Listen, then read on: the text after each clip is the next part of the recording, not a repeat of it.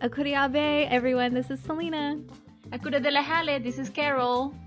Welcome to the Peace Corps Tales podcast. This is episode number seven. Uh, this podcast is not affiliated with the U.S. Peace Corps or U.S. government. All thoughts, opinions, and regulations are for the informational purposes only and to allow listeners a chance to hear Peace Corps tales from returned Peace Corps volunteers. Let's get to our tale.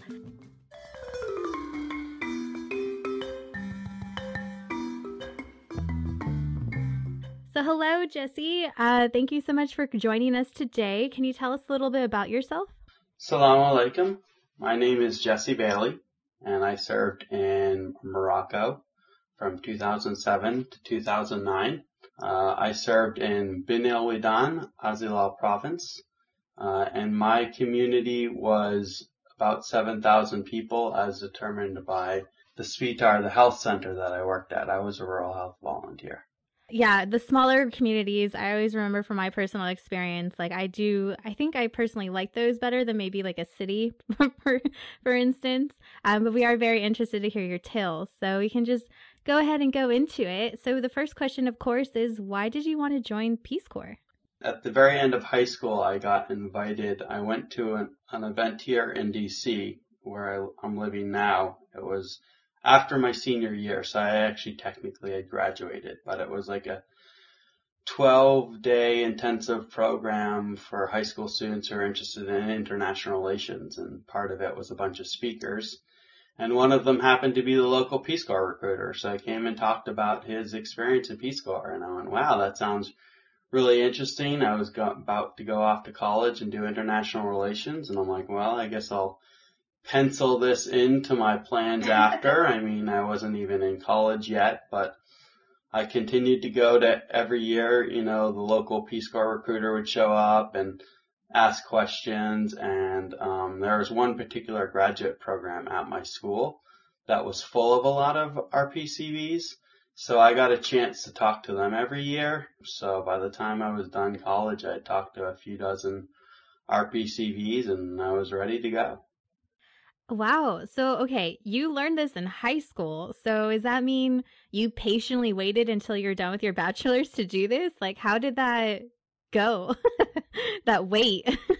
yeah, well, as as I said, it was the summer between high school and college. And yeah, it was just basically, you know, something that was on my radar, you know, the first couple years probably just not as much, but you know, I went to school in in Massachusetts, so a recruiter had come out to Boston to where I was in Worcester, Massachusetts. And I'd go to their talk, you know, I listened to them, you know, talk and, you know, ask questions and whatever. And over the time, you know, just talk to Peace Corps volunteers. Um, it turns out there are some folks that I grew up with that I didn't, wasn't really aware of as a kid, but they were first gen Peace Corps volunteers who served back in the 60s. Um, so I got a chance to talk to some of them as well. Um, you know, it was a very different time, and if you talk to talk to any of them, the, the process, the training process, selection was very different. Um, but yeah, I just you know gave, got some variety of perspectives. So by the time I was done college, I'm like, all right, this is what I'm going to do. And then it took me about a year after college before I got in to Peace Corps. So by the time I got to Peace Corps, I'd been about six and a half years or so since I've been interested. So I'm like, all right, this is it. I'm finally here. So it sounds like you were a pro at Peace Corps without being an actual volunteer. you prepared yourself for almost six years. That's fantastic though. Yeah. I hope those listeners who are still interested and once Peace Corps gets running again, we want to kind of help them know what to pack. So what was one item that you were just so happy that you packed when you left for your service? This is a really easy one. Um, I packed a small shortwave radio, which was uh. really great um, through my service because it was something that allowed me to reach the radio of mostly Casablanca and Rabat and the major radio stations in Morocco. So I was able to follow along and hear pop music and whatever through my service. So I know when you go into Peace Corps, you sort of like, you go into Peace Corps for a couple of years, and at least when I was there, maybe a little less so now when you're a little bit more connected.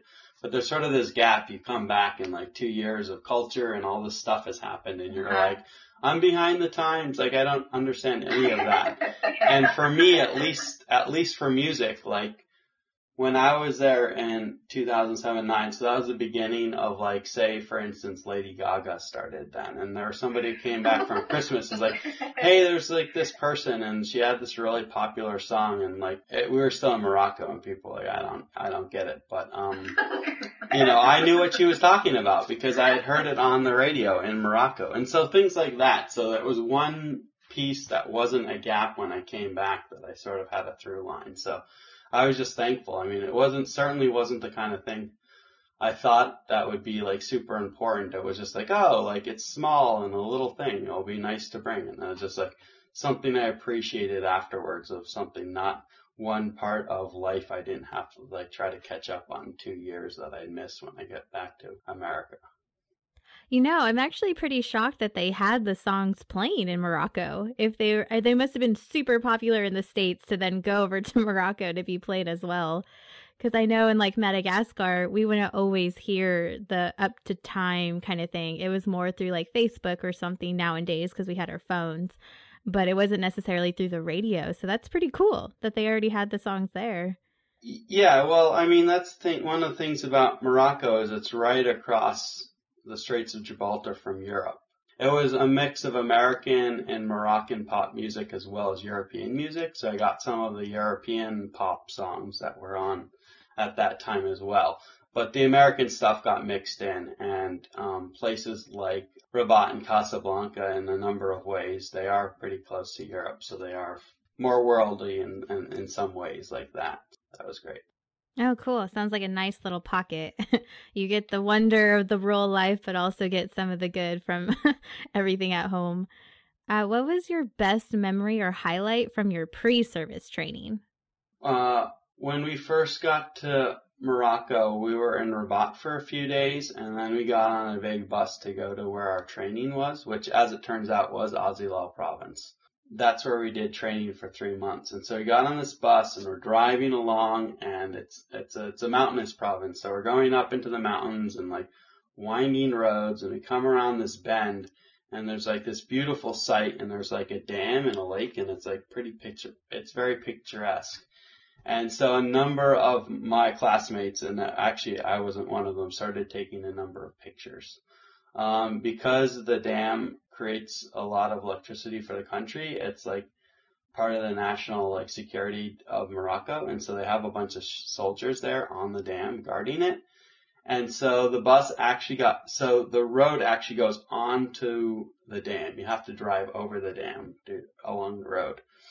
And so while we were there, the bus actually got stopped by the guards and they boarded the bus and there was like, oh, there's some reports because there's guards sort of strung, strung along the way that said people are taking pictures of the dam and that's actually not allowed. That's part of why the guard, guards are there is to take, to spot, to spot people taking pictures and to prevent them from taking pictures of the dam. And one person in my cohort, she's like, oh, like here, that was me. She fessed up and she showed that she had taken some pictures off the dam, not of the dam. So she didn't actually have any pictures of the dam on her phone. And like, oh, okay, that's fine. And they let us go. and everybody breathed a big sigh of relief. Um, and part of, part of what this makes a favorite memory is sort of in retrospect. At the end, when I got my community assignment, that's where I was living. I was literally living by that dam and I saw it every day. And so I got to see the guards and stuff and I took a few pictures as we were leaving after the dam, after the guards had, because it was really beautiful and the lake was really beautiful. And then for two years I got to live right there. Wow. You know, that was some foreshadowing, I guess, for me, um, in my community. And I got to know, well, I didn't really get to know the guards so much, but over the two years I saw them yelling and they have a whole system of like whistleblowing and whatever for tourists. And a lot of them are Moroccans. It's not just Americans. But there's, there's not so many Westerners or whatever they go up there, but Moroccans do go up there, um, to vacation and stuff. So they, sometimes I would see them getting yelled at by the guards over the, over the couple of years. and you from your house you were like, haha, gotcha. You should you shouldn't be taking pictures either, like I did a few years ago. Right, right, yeah, yeah. I, I, yeah, I, I saw that. I saw that behavior over time. So. Uh, going through with that memory, can you give us a little bit of a description? What were your living conditions through pre-service training? Did you guys stay in a facility or did you guys have like host families? What was that whole experience? Yeah, so it was a mix. We stayed in a hotel in Azilal province, and the capital was Azilal. Um, so we were all staying in a hotel there for the time, but we broke off into uh, CBT groups or community-based training groups um, of groups of five, and we would go have host families. So we had our initial host family um, during training. I think the longest time we ever stayed there was like 10 or 11 days, but we might go there for three or four days and then come back. So we do sort of intensive language and culture training as well as a chance to like work with our host families to try to learn the language. Mine actually, I had to cheat a little bit because it turned out one of my host sisters was actually fairly fluent in English, which is great for communicating and helping like, you know, with things, but it didn't help my language long term, but it was, you uh-huh. know, just helpful to be able to like really communicate with my, my host family. Uh, and since I lived, because I, I got placed in Azilal province, I got to go back and see them a number of times over my service because somebody else in my cohort actually got, who was actually part of that um, CBT site. He actually got placed there for two years, so he actually lived in that community, and so I would go visit and when I did, I usually would stop by my my other host family to say hello. Oh, is it's so different from our experience because we were just like a whole group, and that was it. We had host families, but we didn't have to go back and forth like you did. I do have to ask though, did you have to learn Arabic or Berber? Yeah, yeah, good, good question. That was one of the things. So I learned um, a dialect of Berber, Tamazight. So it's one of the three major dialects. And so that was great for integrating in the community, but overall it was frustrating, particularly in the second year when I I would go to cities and stuff and I'm traveling around and I knew things, but I didn't really speak Arabic very well. I mean, I got I would as I said I would I I learned some survival Arabic. I knew enough to like be able to get a bus or you know get myself a hotel room or you know order food, but you know I couldn't really communicate very well with Arabic speakers, and they most Arabs the vast majority don't speak Berber, so they're just like, huh, what? Um, like they didn't understand. Yeah, Though they would, they would hear a little bit of Berber. Eventually, I mean, they knew maybe a few words. So eventually, I'd say some word, and they, oh, you're speaking Berber. Oh, that's really unusual. Like that's not standard.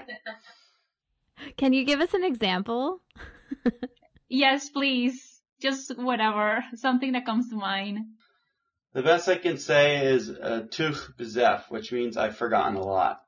Um, it's been, it's been, that's the thing. It's like, it, it's, it's not, uh, it's been 10 years and I, it's mostly gone, unfortunately. I don't mm-hmm. speak almost, I speak very, very little. Um, but tuch is like a good Berber word. Um, they use the Arabic alphabet. And the other thing I should say is it is Arabic, but Moroccan Arabic known as Darija is very, very different from the Middle East. It's, it's more like, it's more akin to like Creole. It's like those who speak Arabic from like the Middle East, if they come to Morocco, they they're really confused and they can't really follow along because it's it is Arabic, but it uses the Berber sentence structure, not the Arabic sentence structure. So when they put it's Arabic, but when you throw in the the sentence structure and obviously being further away from the core, there's a lot of like as I said, Berber influences as well as French influences and various other influences, so that there's a lot of dialectical variation. They're just sort of confused. But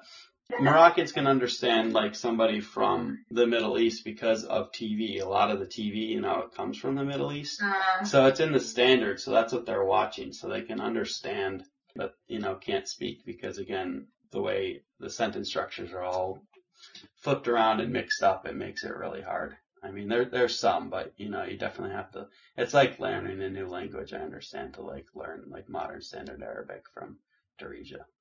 Yeah, Selena had and I had the pleasure to go to Morocco for our vacation, and I had to say I didn't get anything. I can say I'm a little bit good with languages. Like I can get little things here and there, but Berber was like nothing. I was completely like, no, I'm never gonna get this. Yeah, I didn't even try. If you look at these like linguistic like trees and they have their little branches, Berber's like off to the side. It's this little weird like peninsula thing that's not very connected to other types of languages around it. So it is fairly unique in that way. They do use the Arabic alphabet. They use some of the different words in Arabic. They said tu, ugh. That they really like the h and the ch.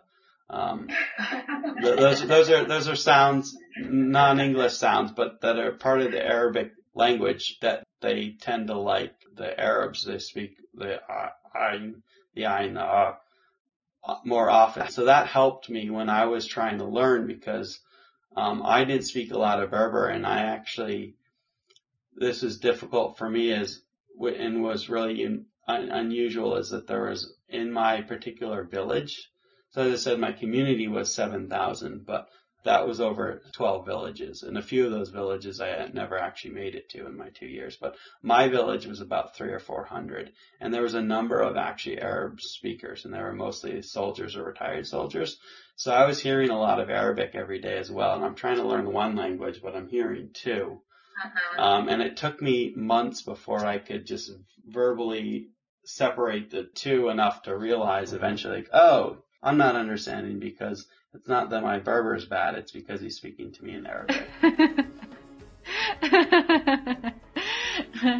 I wanted to know, you did mention that your site was really close to where you guys had your training for pre-service. But can you give us a little bit of details? How was that transition? Was it hard for you? Yeah, I was I was only about 50 or 60 kilometers from Azilal, the, the, the provincial capital. Um, I'd say overall it was a bit boring. Um, so I lived, I lived with a host family. Um, so I got a new host family and we were required to live with our host family for the first three months to help start to integrate us into the community. And then we got a chance to, um, I'd say about 95, 98% of the trainees afterwards would go find their own house afterwards. Wait, you had to find your own house? So it wasn't like Peace Corps helped you find one? You guys had to go find your own? Yeah, we had to find our own. Um, that was part of the thing about, you know, host families to help out. I really lucked out. Um, I had a nice host family, but I was learning Berber. Um, I had an Arabic host family. And as I said, very few Arabs speak it, but my host brothers grew up there and so they spoke it. Um, I realized by the end of my training, I spoke a little bit better Berber than my host mom, and she had lived there for 20 years, but she was an Arabic oh, speaker wow. and had. Um, that was one of the things when I said where I was, people be, oh yeah, your host mother, she speaks very little Berber. And that's what the Berbers would constantly tell them, like, yeah, okay. But after the after the three mo- after the three months, so that would be six months in from when I got my Berber was a little bit better. My host brothers would start to translate between us because my my because sometimes she didn't get fully what I was saying because I was speaking in Berber. But it was it was a little bit boring. There wasn't a whole lot to do. My birthday was there. My birthday was about two weeks in, so I had the most uneventful birthday I've ever had because it wasn't I, you know, I was just like there there wasn't much to you know, there wasn't much to do and in that culture, they actually birthdays aren't a really big thing, so there wasn't like a celebration or anything. My my celebration was I had recently and then um, picked up some mail from Peace Corps, and at least when I was there, they, we got subscriptions to Newsweek. So I had a couple of Newsweeks, and I'm like, all right, I'm to read those for my birthday. A little, a little bit of something. Um, the next year was totally different, but um, yeah, that that that first one was you know two weeks in, and I'm just like hanging out by myself, and I barely know the language and whatnot. It was.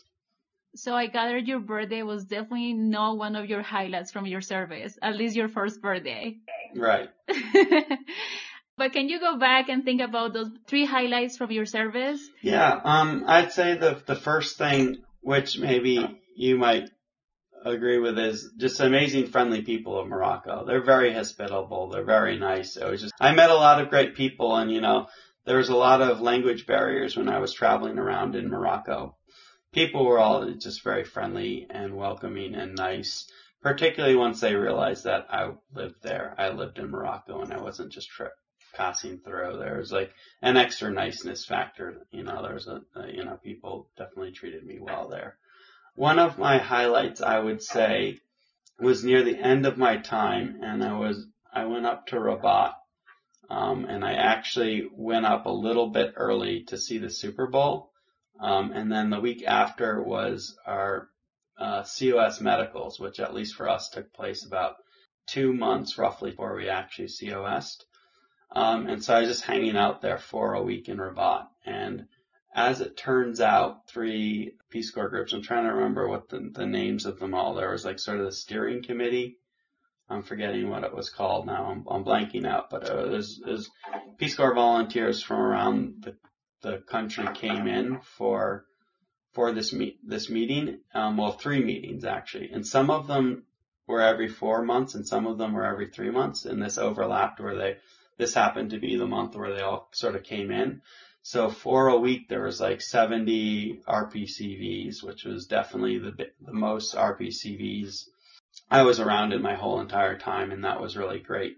There was about 210 or 230 RP, Peace Corps volunteers who served in Morocco at any given time when I was there. So this was like a solid like quarter plus of them, maybe a third, uh, because they served on one of the various. Oh yeah, that was one of them was VAC. Uh, that was sort of the steering committee and there was a couple other ones. And so I just had a fun time hanging out in Rabat around all these Peace Corps volunteers. Um, as a rural health volunteer, um, my province was basically rural health volunteers and environmental volunteer, and we had like one token small business development volunteer and one token youth development volunteer. They weren't really in the rural areas.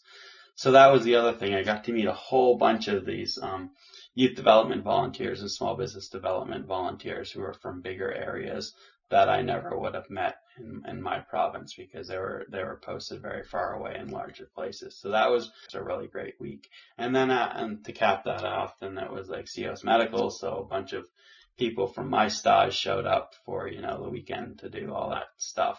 Um, so that was a fun time, and plus I got to see the Super Bowl at the Marine Barracks. So it was just you know a, a packed you know ten day of like all things Peace Corps.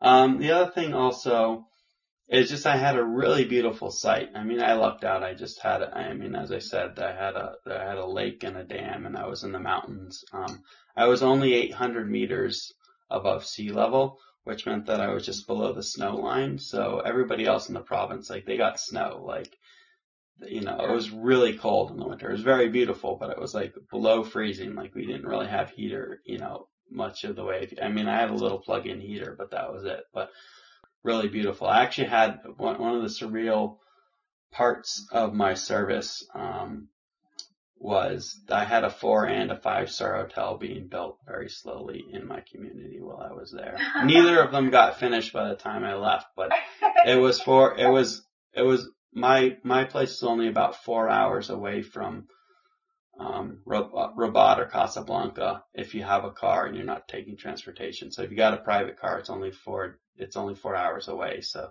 it was a vacation spot for some of the more well-off Moroccans or French expatriates who'd come up there and have houses by the lake, and I'd see them on motorboats and stuff in the summertime. That was part of my community as well. wow, he got to see all these people having like summertime fun while he's in his rural community. That's kind of cool. yeah, just yeah. Sometimes see people around in jet skis. I'm like, I'm in Peace Corps. This is like crazy. Like there's jet skiers, and I'm in Peace Corps, and there's jet skiers. It was, you know, my my community was in the very literal sense stratified. Like there was a little community of people right on the lake, and it was Moroccans, and some of them would have houses like in Switzerland or in France or whatever, or and in Rabat and Casablanca and Fez and whatever, and this would be like their third or fourth house. And then the farther up the mountain, the farther up the mountain you went, you know, the poorer it went. So I was in the community Beni Ouadan, which was of the local community was like the most well off, and then you could go up further up the mountain would be poorer, more remote villages, some of which I I got to eventually, and some of them way up there I never I never went.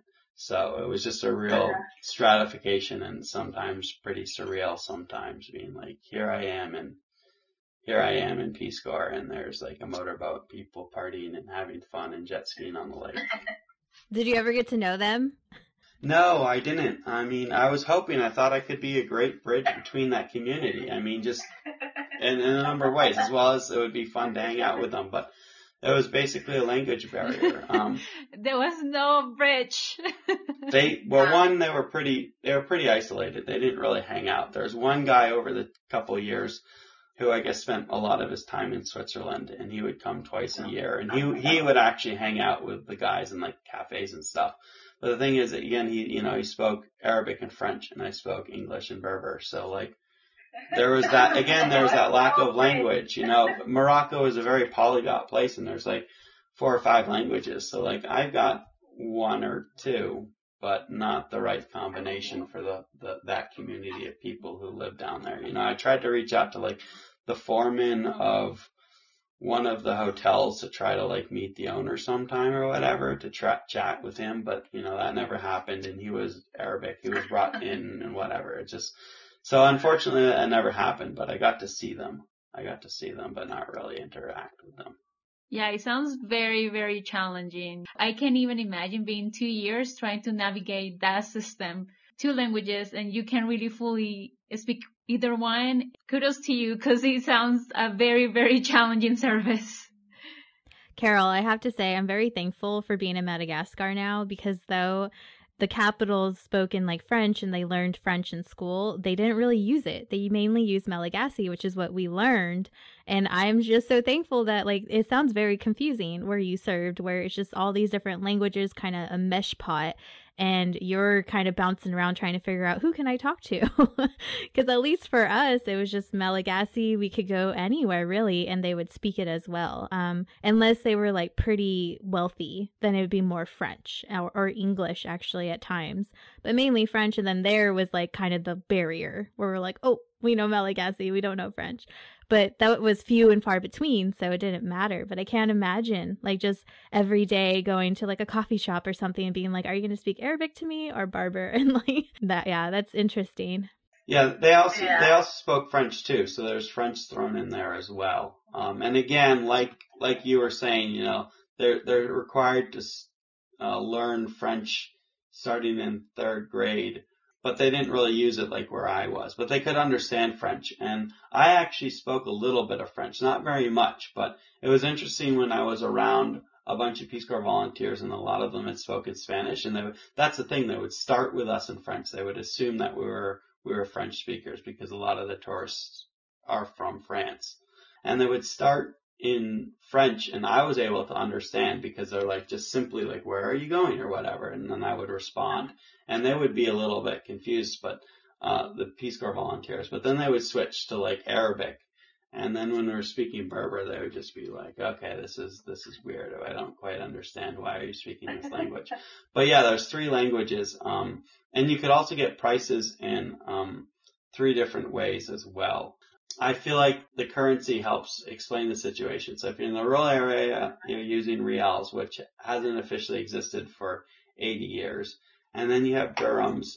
And then if you're in a, a fancier place in the city, they'll, they'll actually give it to you in francs. They'll have prices in francs as well. And as a Peace Corps volunteer, you know that you can't afford anything in the store. If they're giving it in francs, then you're like, too rich for my blood. Like I can't afford any of this so that you know, and again, francs is another math thing, so you have to like do a lot of this to like translate and figure out what it all is. Okay. So going with that, um, what was your biggest challenge throughout your service? My biggest challenge, I would say, was definitely just sort of, you know, isolation. You know, I got to see Peace Corps volunteers from time to time, you know, maybe a few times a month. But I unfortunately never became fully fluent in Berber, so I couldn't really get in-depth conversations um, with folks in Berber. Um, eventually, I realized, unfortunately, it took me about a year to realize that the French teacher who was Arabic actually spoke pretty fluent English. So I was able to have like intellectual conversations with him and go and like we'll watch a movie and like talk about it or whatever. But he was the only one. Um, so that was just, you know, definitely, you know, just more isolating of, you know, not being able to like full, you know, people were really friendly and nice and I got to know a lot of people, but I couldn't have real in-depth intellectual conversations with most people. Um, and particularly for that second year, that was, you know, more challenging. How did you cope with that? Like with the loneliness, what did you do to try to help you throughout it all? Probably trying to stay connected and hanging out with, uh, Peace Corps volunteers. Um, the nearest major city to mine was uh, Marrakesh. And being on the, on the road leading out of the province, um, I had a, I was really rural, but I was really lucky in having a lot of transportation. I actually had 17 daily buses go through my site and sort of unlimited. Yeah. Most of them were places that are actually Marrakesh.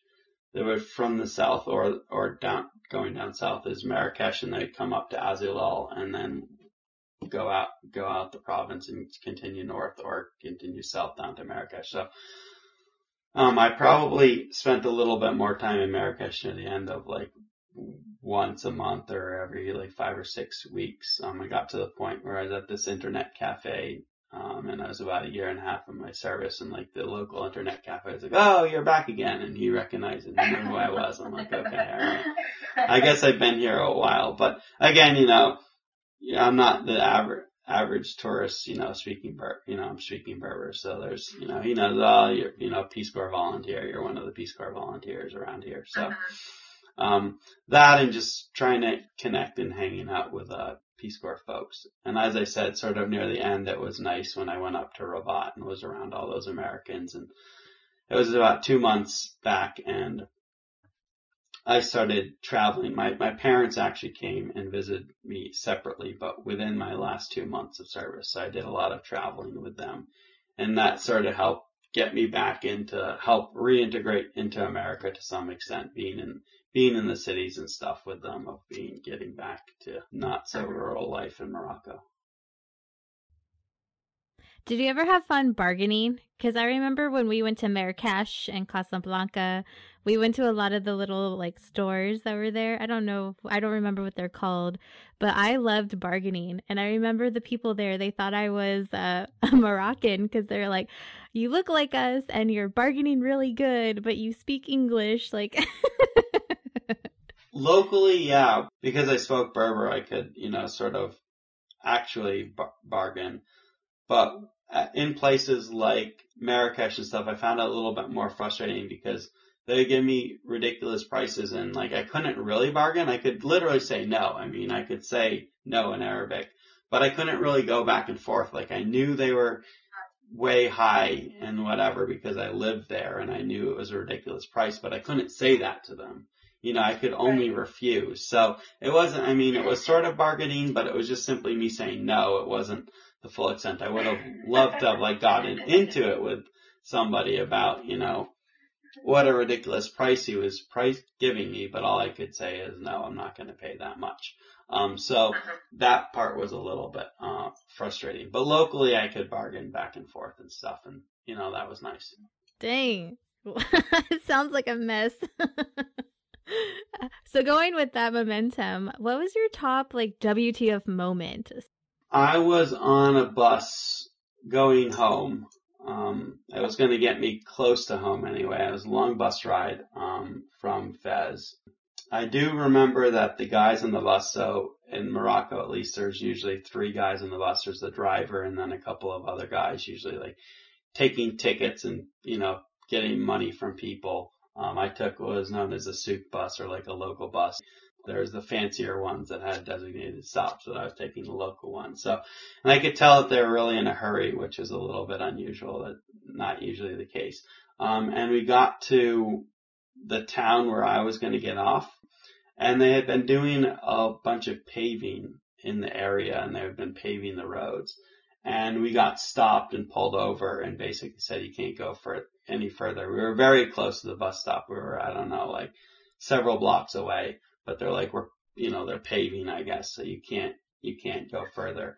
And these guys got pretty angry and animated. That's something that sometimes happens um, in public between uh, Arab men. They're just like they got they got this thing and they're they're you know, they're yelling at each other. And a lot of times it's you know not serious at the end, but this really, this really did get serious. Um, the cops got called and they were like yelling at, they were yelling at the cops.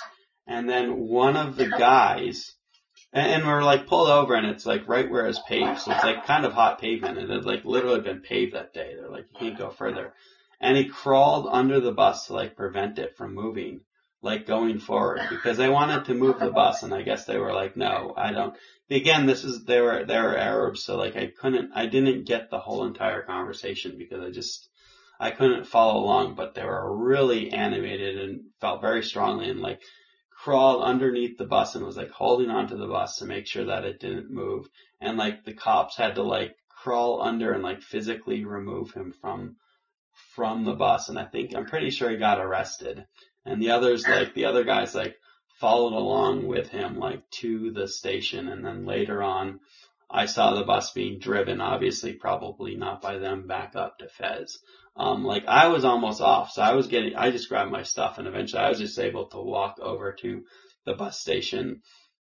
I can't remember if I, I had enough time to catch one of the buses or I took a grand taxi back.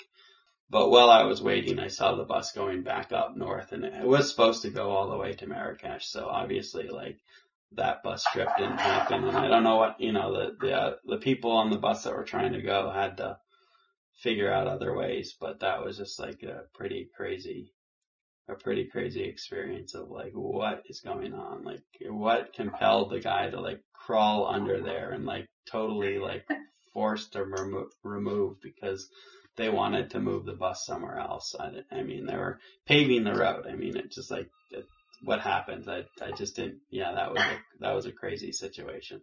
At what point in your service did this happen? Was this like early on or after you'd already been there a good while? I had been there a while. It was in my second year. So I was used to some forms of, you know, sometimes, particularly when I'm, I spent a lot of times hanging out in taxi stations and stuff. And sometimes, you know, guys could get in each other's faces about stuff. Sometimes it was like other taxi drivers. Sometimes it was passengers or whatever. And they're just like, kind of getting each other's face sometimes. Um, but then they cool off and it's all good. But this was like something else completely. And, and it also like during the situation, like why were they just so deeply upset? They like felt so affronted for some reason that they were being told like where to move their bus and whatnot. I just, I couldn't get why they were so upset in the first place. Yeah, that's so interesting. I can't even imagine like seeing that breakout and then someone crawling under the bus to like protest of saying, "No, we're not going to move this." Like that's that is a definite WTF moment because it's just kind of like, what is happening? uh, so let's see about this moment though. I am curious, what's your top OMG moment?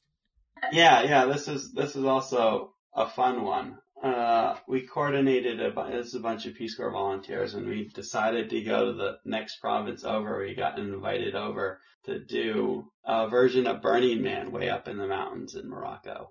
Actually, it was perfect. Uh, six of us went over there, which for grand taxi purposes is perfect because that's a whole grand taxi and usually you have to like I don't know about where you guys are. It's probably similar where you like you have to wait and then it fills up and then you go. And because there are six of us, we could just show up and like we want to rent a taxi right now, like, and then we just drive off. We did a bunch of taxi hopping, and so I went there and it ended up being about fifteen or twelve of us, and we went. Um, there was this big beautiful lake, and we're hanging out there, and some local people there had sort of created a bit of a Burning Man, very much Peace Corps style. It was, you know, a bunch of sticks. Somebody had paper mache, a big ball, and like some cardboard.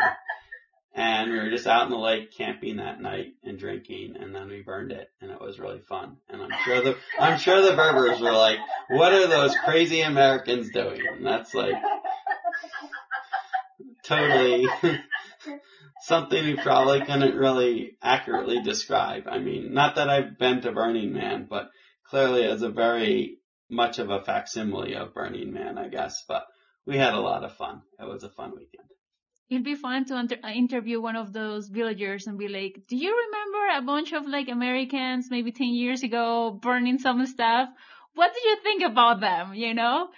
Because we usually feel like, you know, the locals are doing something that doesn't make sense to us, but I can only imagine how many moments they feel the same way, but the opposite towards us, you know, where we are acting like maniacs and they're like, what are they doing?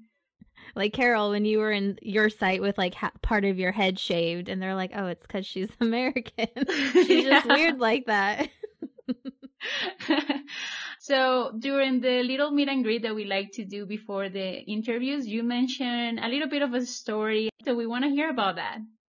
Yeah, so it gets back to a little bit, as I said, I've been planning on doing this for years and I had a good friend I knew since elementary school and he had plans post college and that all totally switched up on him near the end of his senior year and all of a sudden he wasn't going to do what he planned and he didn't really have, or actually should say starting in junior year and he realized like all of a sudden like he didn't have a plan after college and I'm like, you should do Peace Corps and he uh, he graduated before me, so he actually COS'd from Senegal six months into my service, and so he and a couple of his friends who were from their his CBT group and they were really tight came up to Morocco, and I hung out with them for a while over a period of a few weeks. And so they had, they were literally just out of Peace Corps service. They were, you know, a week, two, three weeks out from Peace Corps. Um, so they were really good. And at one point, I mean, during the summit, like I definitely wanted to show my friend Ken, you know, my site. I mean, I didn't know about the other guys, but like definitely have to like take a detour. So we split off and we went to my community for a few days. And before that, we had met up in Marrakesh and he had bought, um, a jalaba. It's a traditional sort of robe that you would wear, particularly older men. It sort of looks like sort of if you know from like Star Wars like Obi-Wan Kenobi was wearing. That's like sort of like traditional Berber wear for people. Um, so he had one of these and he had been in, he had been in, you know, as I said, he had been in Senegal for two years and Senegal is also a Muslim country. Um, it's, de- it's obviously a different language, but the greetings, the, a lot of some of the things are the same, even though the language is different. As I said, particularly the greetings. So, I was able to teach him pretty quickly, like super quickly picked up like how to like do greetings. Like it was, uh, it was basically the same pattern as where he was. It was just different words. So he shows up to my communities wearing a jalaba because, because one of the things he was complaining about being cold is in Senegal for two years. So it was never below like 80 degrees. So it was like, so something also warm. So he's showing up, he's wearing a jalaba and he's just like saying hello to everybody He's like, he, I mean, I, I taught him like maybe all of 15 words in Berber or whatever, but he's using all of it. He's just like saying hello to everybody. And I'm like, damn it, Ken, you're like being a better Berber than I am. I'm like, whoa, this is like great. And they're like, oh yeah, your friend. He's like, he speaks so good at Berber. Like his Berber is excellent. It's like, he knows like, he knows the greeting words. That's it. But he was just like stopping and saying hello to like everybody along the street as we were walking around. He's being super friendly. He just knew he knew all of that because he had been doing that for two years. So I got a little upstaged by him for a few days, but that was fun. And people would ask me, you know, after that next year and a half, like how he was doing and whatever. They were, they were super impressed by him. They were super impressed. His, his Peace Corps point, his Peace Corps game was pretty on point. I just needed to give him a few, a few pointers about how it worked and he just fell into it just like that. I think personally, I would have been so jealous and upset about the whole situation. I would have been like, hey, I'm the voluntary here. I'm the one who's learning and this guy just shows up for two days or whatever amount of days and you guys think it's great? No, no, no. That's not gonna happen. Same. I would have been on like defense. I would have been like, I he's been done with service. He did it for two years. Okay, guys, I'm new. Like, give me a break. I, yeah, I was sort of annoyed and irritated. I would say, like, damn it, Ken, like, stop, sh- you know, stop showing showing off. But you know, it was also fun to see him. I mean, it was somebody I had known for like 20 years, so you know, I get, give him a little bit of a break for yeah. that. And I can understand now as a Peace Corps volunteer. One of the things that was a little bit I noticed about them being right out, there were, you know, and I was only six months is they were a little rough around the edges. They were just like a little bit like unacculturated, I would say. You know, they'd sort of been, you know, in rural Senegal for two years and it kind of showed they're a little, a little bit off in social situations. It was a little bit strange. But then I'm like, oh, after two years, I'm like, okay, Now I get it. I see where you're, I see where you're coming from now. I mean, I was only six months in, so I hadn't been there so long, but they had just spent two years in, you know, in Peace Corps. Yeah, so we, I got to travel around and, and they actually, um, afterwards we went to this place called Chefchaouen, which is really beautiful. It's this blue city. yeah. You guys get to go there? Yeah, we got to go there. It's so wonderful. One of the other reasons about Chef Chefchaouen is eh, it's super chill, and one of the reasons why is there's like a lot of hash in the area. It's like one of the major hash pro- productions. And my friends were able to go out there and get some like super cheap from a neighbor, like I mean a farmer just outside Chef Chefchaouen because they just like they're just like, oh, this is expensive. We'll just like go straight to the source and find some local dude and buy it from them. So they went off and got some that I found out later was apparently like a really good deal. They, you know, they, they had their bargaining skills were pretty on point. We definitely visited Chefchaouen. We really enjoyed the sightseeing. We definitely didn't know about the harsh, and I don't think we would have bought any anyways. They were up for finding it when we were there. So they, they, you know, Okay. there was three of them. Yeah, they were all guys. They're like, all right, we're going to go talk to some local dude and, and buy it from him directly. No middlemen. We, we don't, we don't need any of that. How do you feel about the Moroccan food? What was your favorite dish? Did you learn how to make it? And do you still have the chance to make it there in DC? Or do you find it anywhere in DC? No, a little bit to some degree. Um, so my favorite food is tagine. That's sort of like a national dish, and in the rural areas, I eat it a lot. In in cities, maybe not so much. I'm sure you had some tagine while you were there. Okay. The tradition keeps on then. We did try the tangine and it was, I'm vegetarian and it was really good. It has like a very specific kind of taste. I don't, I obviously I cannot describe it, but it is very good.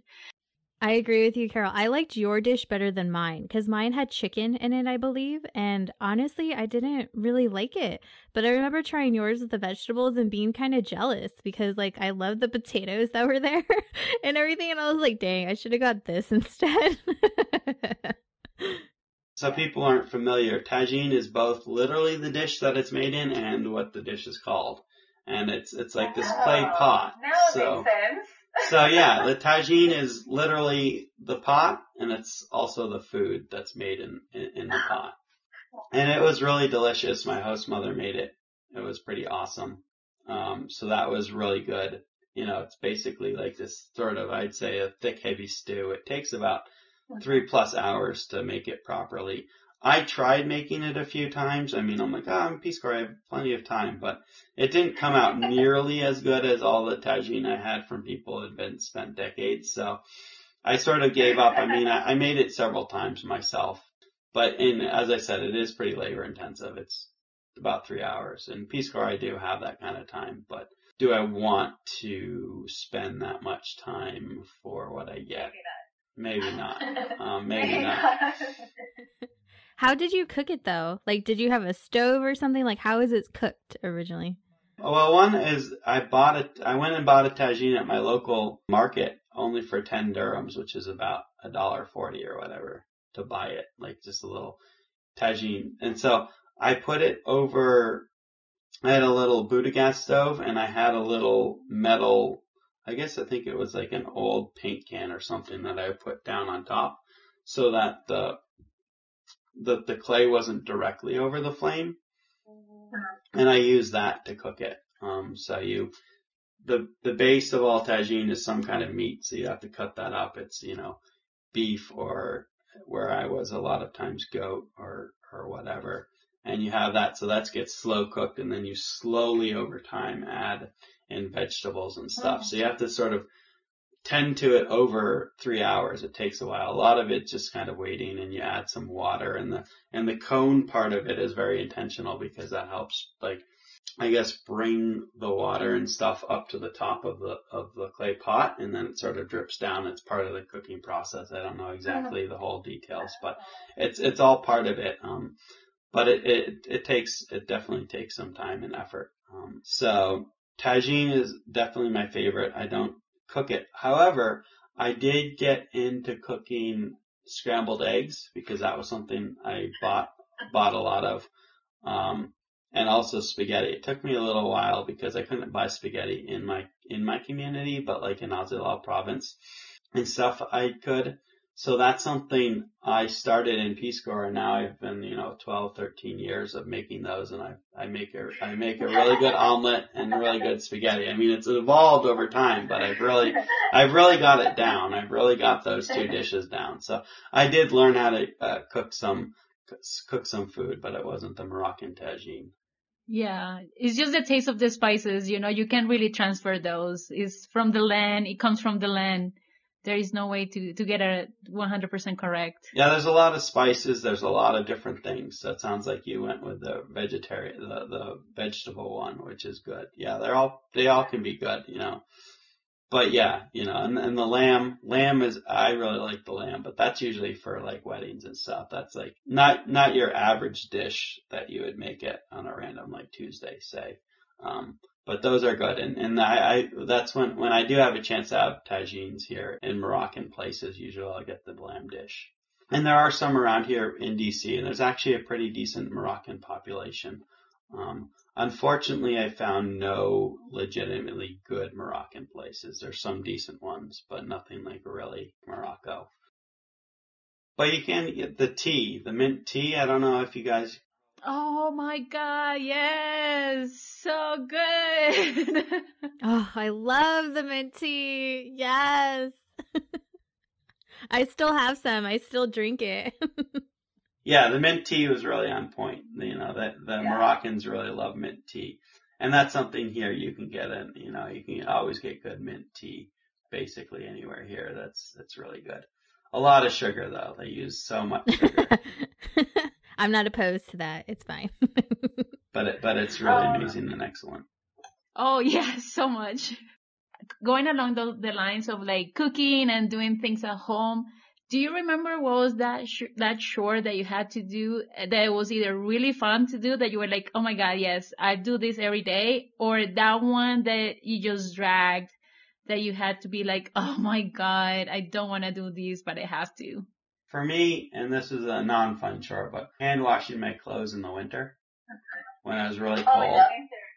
really cold, really cold. I'm I'm having to go out there hand wash, and it's you know like 45 or 50 degrees out.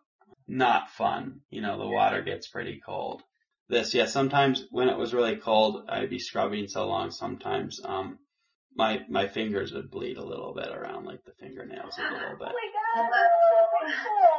Yeah, I think it was like cold water. I mean, eventually, I mean, it, you yeah. know, it'd have to be like an hour and, you know, I might have some warm water, like to warm it up, a bit, you know, at the beginning, but after an hour, it just kind of gone back to being really cold. And I'm like, all right, I'm going to have to like be happy with how much I've cleaned my clothes at this point because I'm not cleaning anymore. I'm done.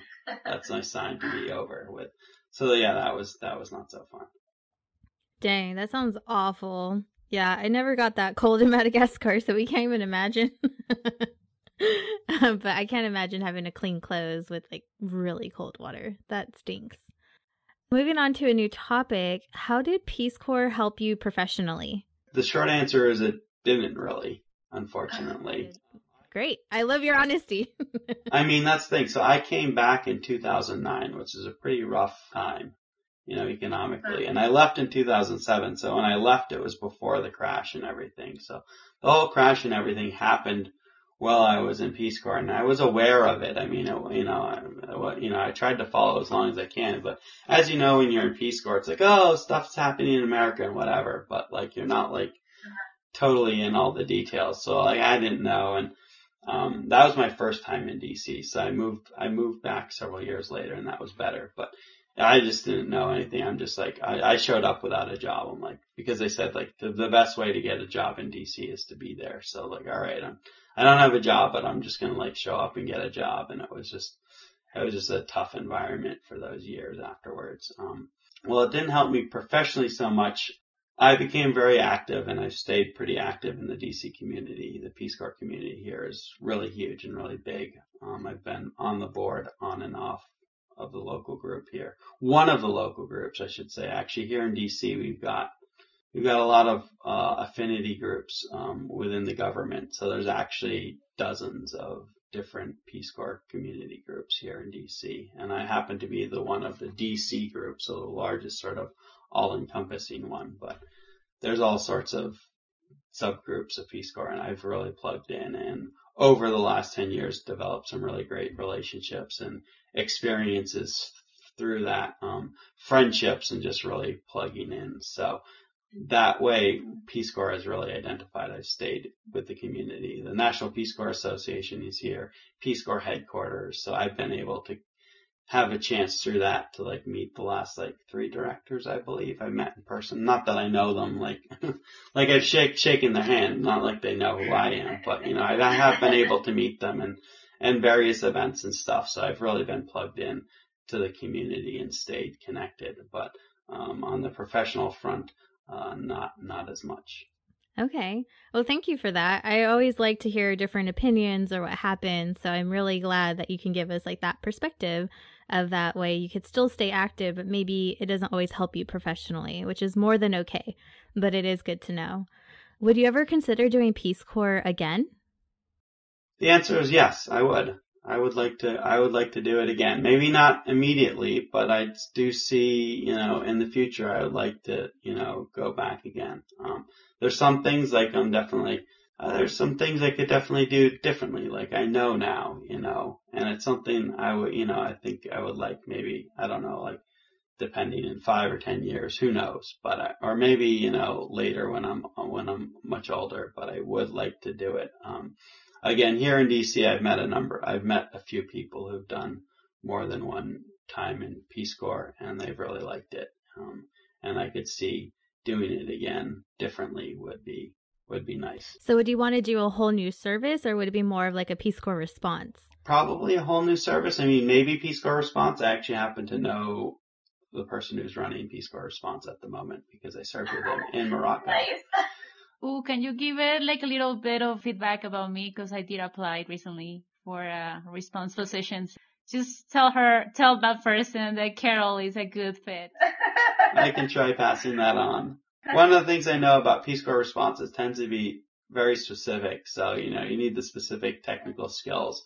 And at this point, I don't speak Berber, so I don't speak another language. And I feel like a lot of the Peace Corps response, not all of them, I mean, but just in general, seeing uh, Peace Corps response and then before their response, what it was for, um, they're probably a little bit too specific for me to qualify. Although I happen to know somebody's running the office at the moment, so I could probably talk to him and learn more about it. That's actually a funny thing that actually brings back, um, um, he was actually, so in my cohort, my training cohort, um, there was about 30 something of us for, that started in the health program. There's the environment volunteers as well, but they got separated and did training separately. Um, of that cohort, two of them I had met before, and he was actually one of them. He was actually, I met him once actually way back in the beginning. It loops it all the way back um, to the beginning of what we are saying about how I learned about Peace Corps during that thing in high school. He was one of those kids who was who was there and part of the program. Um, I didn't know him very well. I mean, there was 200 of us or something in the program, or 250, but he was actually one of those kids that I met one time. So when we were in training, I'm like, you look vaguely familiar. We eventually put it together that he was also part of that program. That's really cool. Is there a certain country that you're interested in going for your second term if you go? Good question. I don't know exactly. Um, I've, I mean, I've heard from a lot of different people.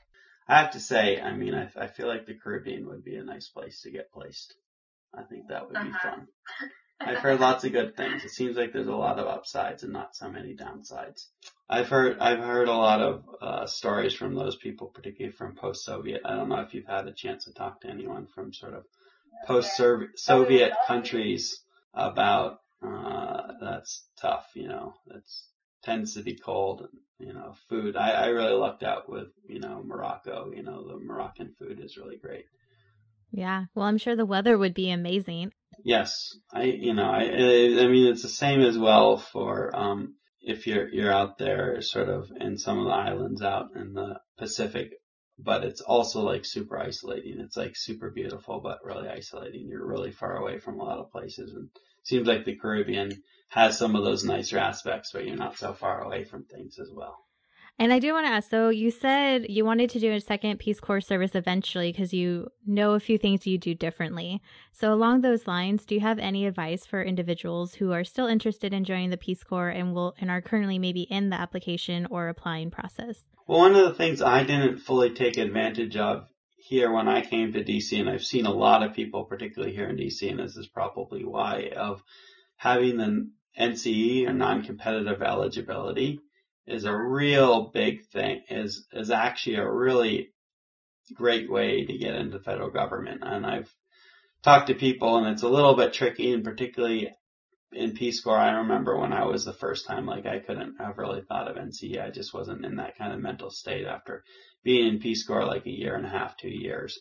Um, but you know, that is something, um, that has worked well for a lot of people I've seen in DC. It's something like I could see like, uh, definitely try taking advantage. Now I fully understand and get what it is, and it's it's a great thing um, for those who are willing to do it. And it's amazing to meet Peace Corps volunteers who are going through that, you know, with like six months left to go to get that process started, because it is kind of a lengthy one, like during service, and have a like federal job lined up when they're done.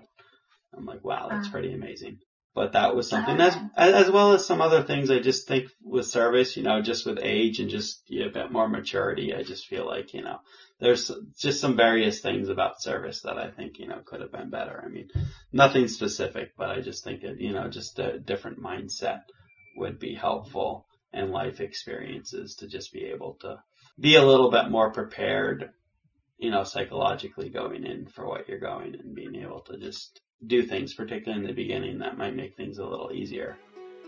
Well, thank you so much. That is all the questions we have for you today. And it's been very fun hearing your tale and just learning more about how it was in Morocco, the chaos it seemed to be between like languages and currency. Like, my God, like you were just pulled every which way and trying to balance it all. Like, I, I personally cannot imagine. And I did do a Peace Corps service, but luckily it was slightly easier. We just had two currencies and one language we had to worry about.